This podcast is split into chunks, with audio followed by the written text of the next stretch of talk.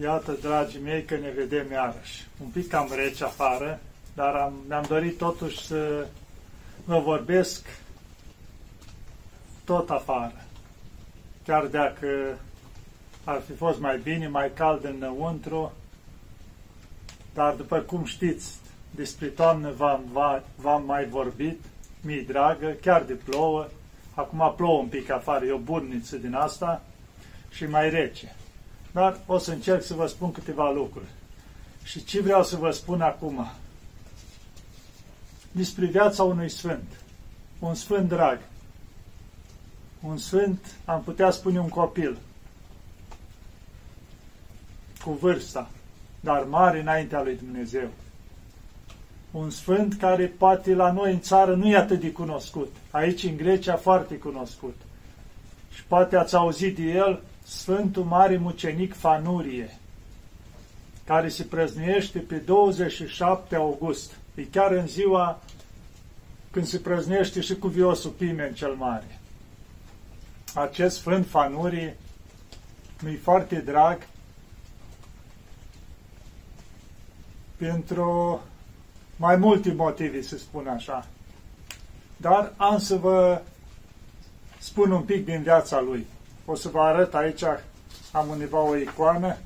Uitați, aici Sfântul Fanurii, făcut într-un fel așa o icoană, că sunt mai multe modele, dar cam așa ceva, dacă vă uitați, are și o, ca o lumânare aprinsă în mână.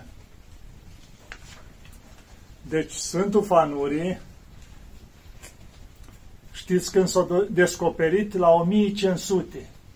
În ce fel? De celor trei mult mai înainte dar univa, se spune univa în Rodos. Erau niște păstori și pe când își pășteau turmile lor, univa pe munte înalt, unde era, era greu accesibil, foarte greu de urcat, se vedea noaptea o lumină. Și mulți dintre ei se întrebau ce să fie acolo, trebuie să urcăm odată, cum era înainte, că Ceodată noaptea se vede lumină, poate vreo comoară ceva. Ei, și când și-o încheiat toamna, trebuia să plece cu turmile, să retragă în vale, s-o hotărât pentru că unii erau mai de la distanțe mari, câțiva mai curajoși și au spus, hai să urcăm până acolo, că nu avem nimic de pierdut. Și-au ajuns și-au găsit o peșteră. Și în peșteră era o făclie aprinsă, care ardea continuu acolo, care vedeau ei, toată vara au văzut acolo arzând care nu s-au stins niciodată, ardea. Și acolo ce-au găsit? Au găsit moaștele acestui sfânt. Iar pe o piele mare, că știți că înainte nu erau hârtii, ca acum nu erau lucruri de asta, erau pergament, era din piele din asta, pe o piele mare, era scrisă viața Sfântului. Și viața asta vreau să vă spun eu. Că după aia, bineînțeles, păstării o anunța mai departe și o preluat atunci părinții bisericii, Sfintele Moaște și așa. Și mai târziu s-a găsit univa în Rodos o biserică și deslușind de acolo la picturile care era și ce era scris, abia atunci s-a văzut că era biserică închinată Sfântului Mare Mucenic Fanurii. Și în felul ăsta și-o dat seama că fusese prăznuit înainte de părinții dinainte, dar nu se mai știa. Sfântul Fanurii locuia într-o cetate, să spunem așa, era fiul unui cetățean de acolo, dar mai bogat un pic. Era negustor și negustorii înainte erau mai bogați, erau păgâni. Avea 13 copii și mergea, făcea neguțătorie. Și ducându-se odată câștigând bine, pe când se întorcea acasă, l-a atacat Hari, l-a ucis și i-a luat totul. Soția lui era o femeie bună, dar nu a interesat niciodată afacerile soțului. Ea se ocupa doar cu grija copiilor. Și în felul ăsta, când s-a întâmplat lucrul ăsta, ea nu știa ce are soțul și ce nu are. Și atunci, bineînțeles, el fiind bogat, făcea și împrumuturi la mulți oameni. Ei, cei care trebuia să-i dea bani, aflând că a murit el și știind că soția nu cunoaște, au venit și au cerut ei bani, spunând că el li datorează lor. Și în felul ăsta soția au rămas săracă și-au vândut tot ce avea, au rămas într-o mică cameră, o bucătărioară cu cei 13 copii a ei. Avea 13 copii, vă dați seama? Săracă cu 13 copii, pe care trebuia să-i crească singură. Aici stam și mă gândeam, vedeți cum erau înainte familiile? 13 copii, 12, 10, câți le dădea Dumnezeu? Și cu toate că erau păgâni. Ei, și Sfântul Fanuri avea 12 ani. Se spune că ar fi fost cel mai mare în familie. Întrebarea e că totuși 13 copii și el la 12 ani nu se dă explicații în viața lui, dar cred că au fost mai, mult, mai multe rânduri de gemeni. Și în felul ăsta se putea să fie lucrul ăsta. Și uh, mama lui se ducea, muncea, se îngrижea să nu le lipsească nimic, să aibă ce mânca, că mai mult posibilități nu avea dar plângea toată ziua. Și odată fanuri așa, deci îl îndurera cumva, că avea inimă bună. De ce plânge mama lui? Și zice la un prieten de-a lui, la un vecin. Și nu știu de ce mama se îngrijește de toate, nu ne lipsește nimic, dar plânge mereu. Zice, eu cred că e ca o sfântă, zice, la ce viață duce. Cu toate că era păgân, așa o vedea el, la ce. Zice, ia urmărești tu noaptea să mai vezi dacă e sfântă mama ta. Și atunci, după ce seara le-o dat de mâncare, i-o culcat pe toți, fanurii s-au făcut că doarme, dar nu s-au culcat. Să vadă ce face mama lui. Și-au văzut-o că se îmbracă frumos, scoate un fel de haine, că acasă umbla numai cu haine sărăcăcioase. Și scoate un fel de haine bune, din astea mai așa, s-au aranjat, s-au vopsit, s-au tot și-au plecat. Și-au început să o urmărească. Și-au văzut că au intrat într-un local de noapte. Acolo se duceau ăștia care le plăceau să beai noaptea și cineva trebuia să le cânte și să le danseze pe o scenă. Și în felul ăsta mama lui le câștiga existența. Dar ea în timp ce cânta, plângea. Dar plângea gândindu-se la copiii ei în ce hal au ajuns ca să le câștige existența. Și cumva cu dorința nu cumva să afli copiii ei ce face ea. Deci nu făcea păcate acolo, dar cânta, dansa acolo, tăți o admirau că era frumoasă și așa mai departe. Ei, și când au văzut fanurii lucrul ăsta, pentru el a fost cea mai mare lovitură, ca mama lui să facă așa ceva. La timpul ăla, ca să facă lucrul ăsta, în fața oamenilor care mulți erau bieți sau așa, beau acolo în localul ceala de noapte, era cea mai mare înjosire.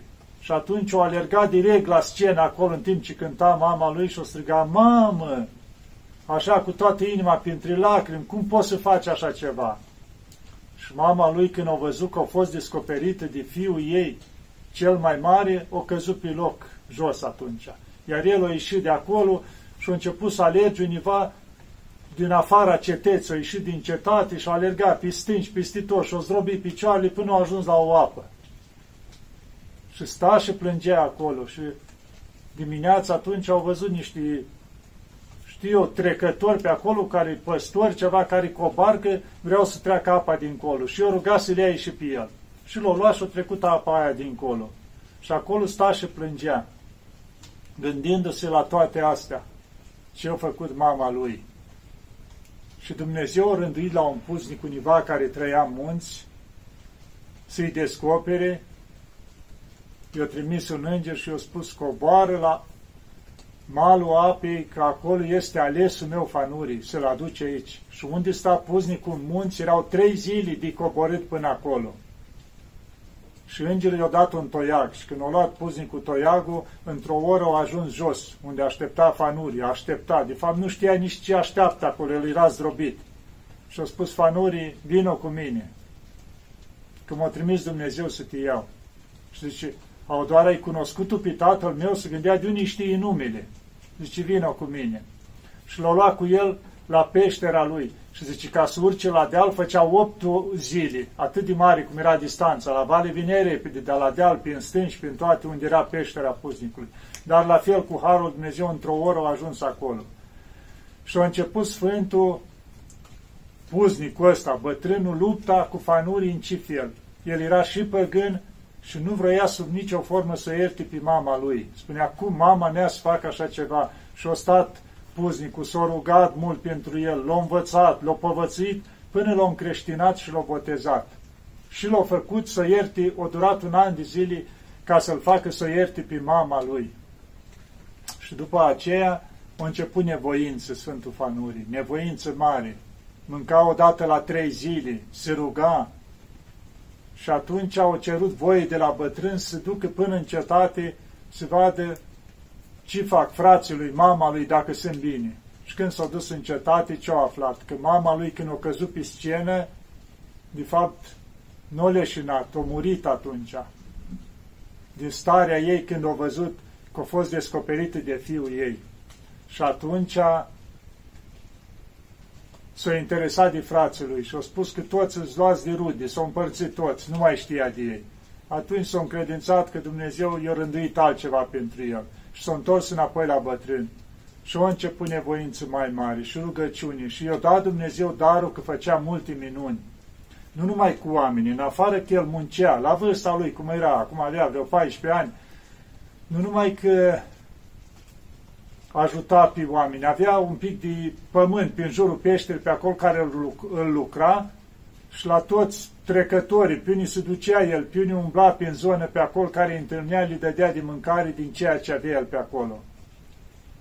Și ajuta mult și chiar animalele sălbatice.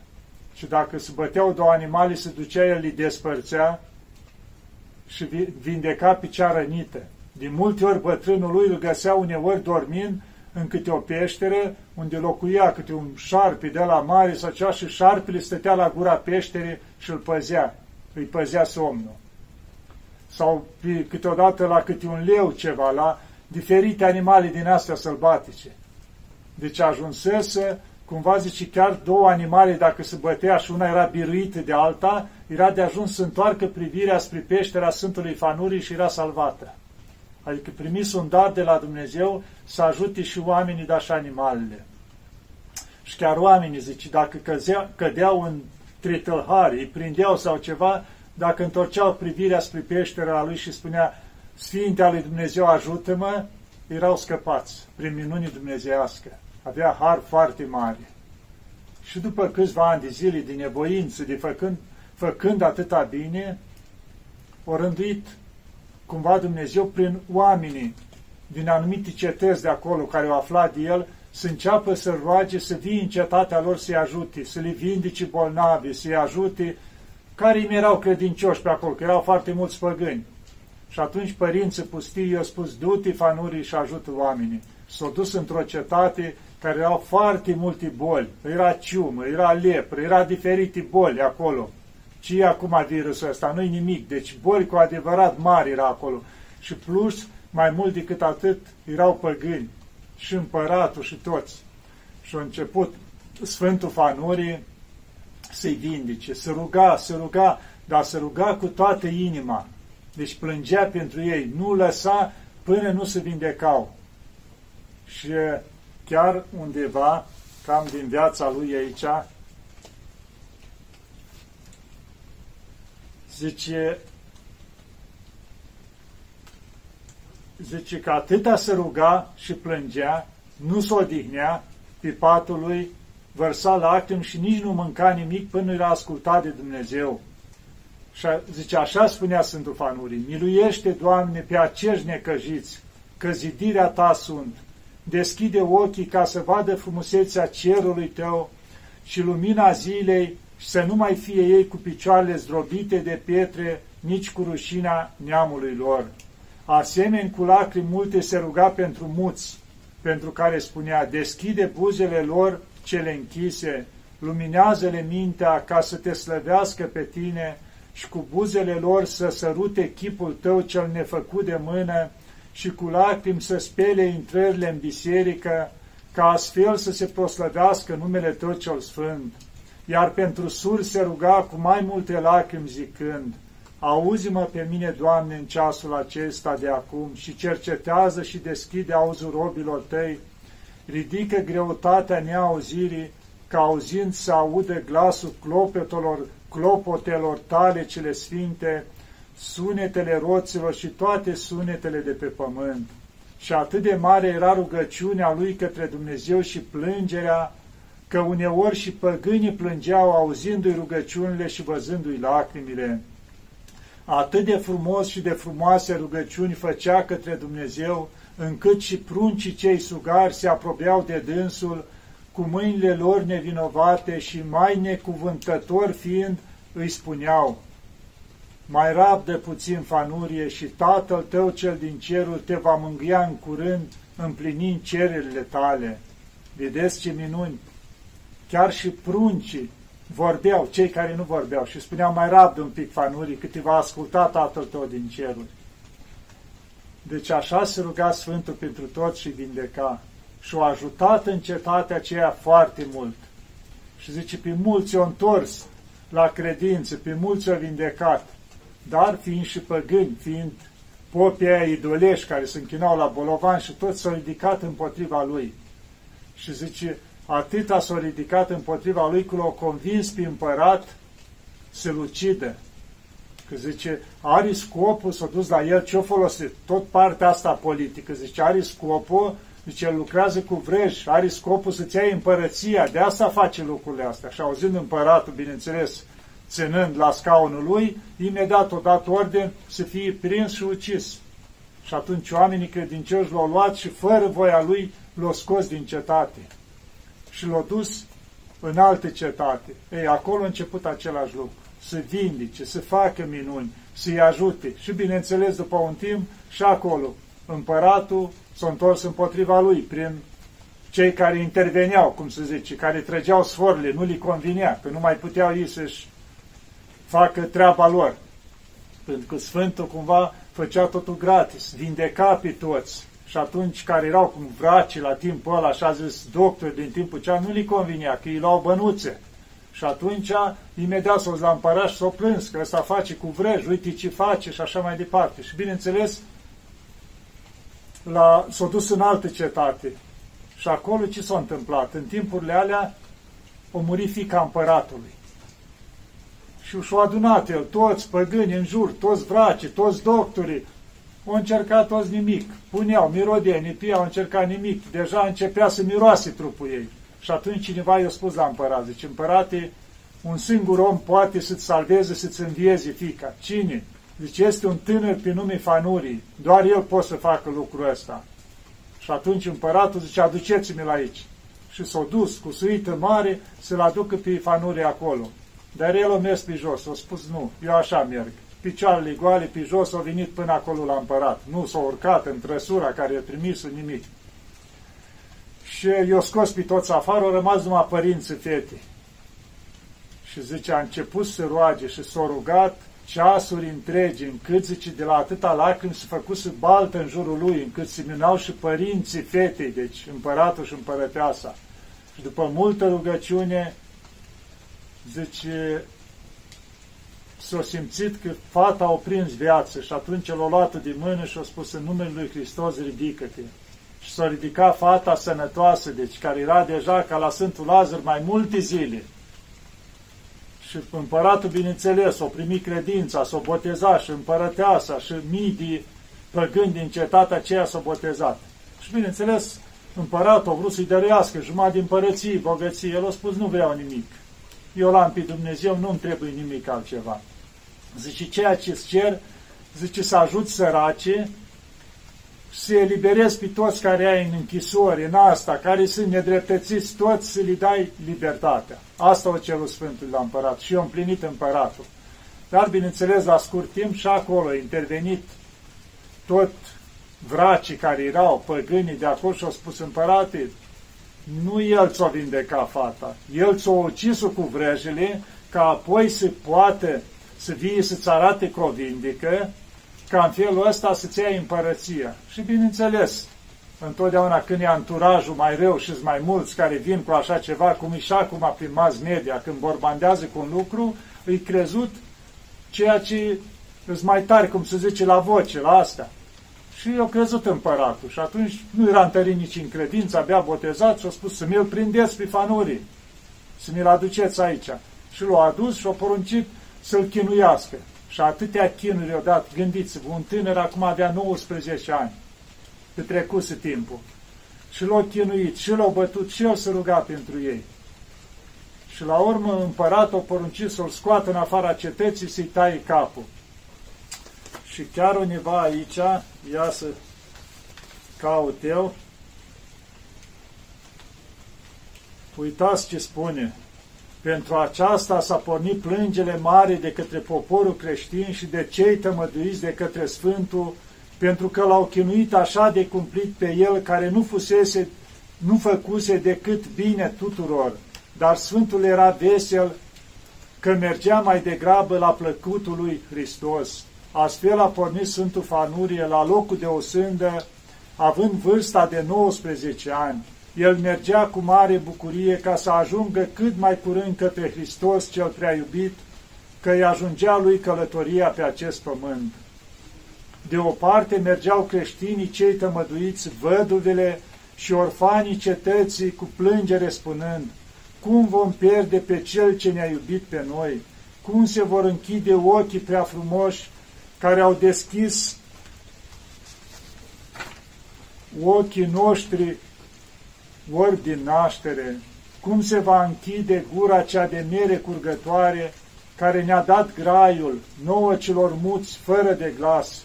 Cum se vor astupa urechile celui ce s-a milostivit de plângerea și durerea noastră, miluind pe orfani, mângâind pe văduve și aducând bucurie pe fețele celor ce n-au cunoscut decât întristarea și lacrimile. Cine va spune la plângerea lor cuvintele cele cu mare durere, încât și din partea păgânilor au început să se verse lacrimi, pentru că cei ce veniseră împotriva lui erau foarte mulți și strigau să se termine cât mai curând cu acest vrăjitor și vrăjmaș al împăratului.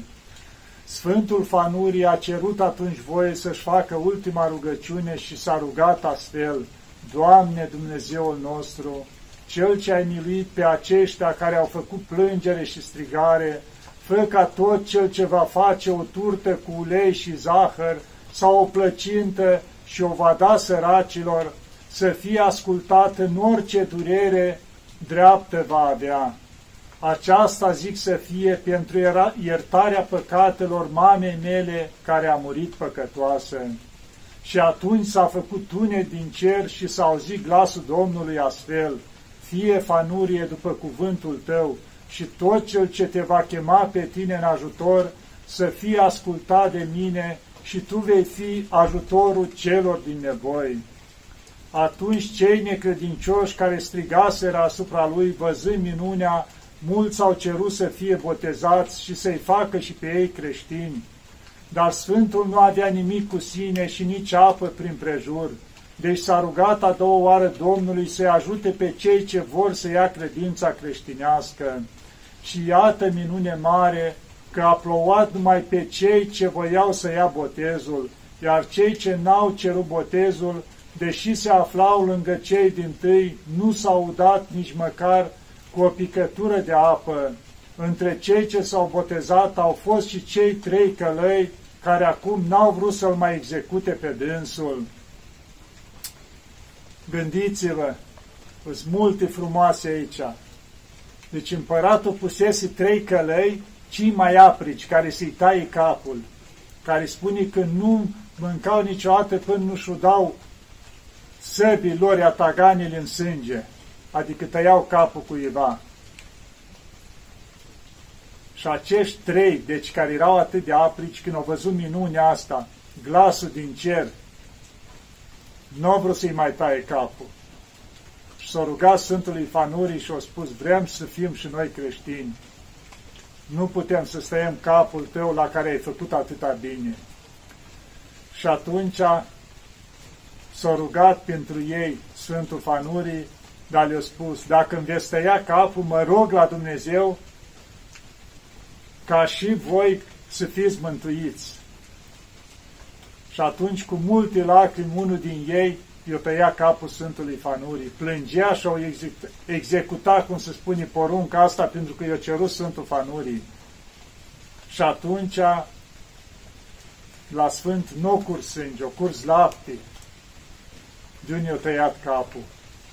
Și bineînțeles, după aceea împăratul a poruncit să taie capetele și la călăi, cei trei și s-au mântuit și ei. Și spune când unul din ei nu era atât de întărit.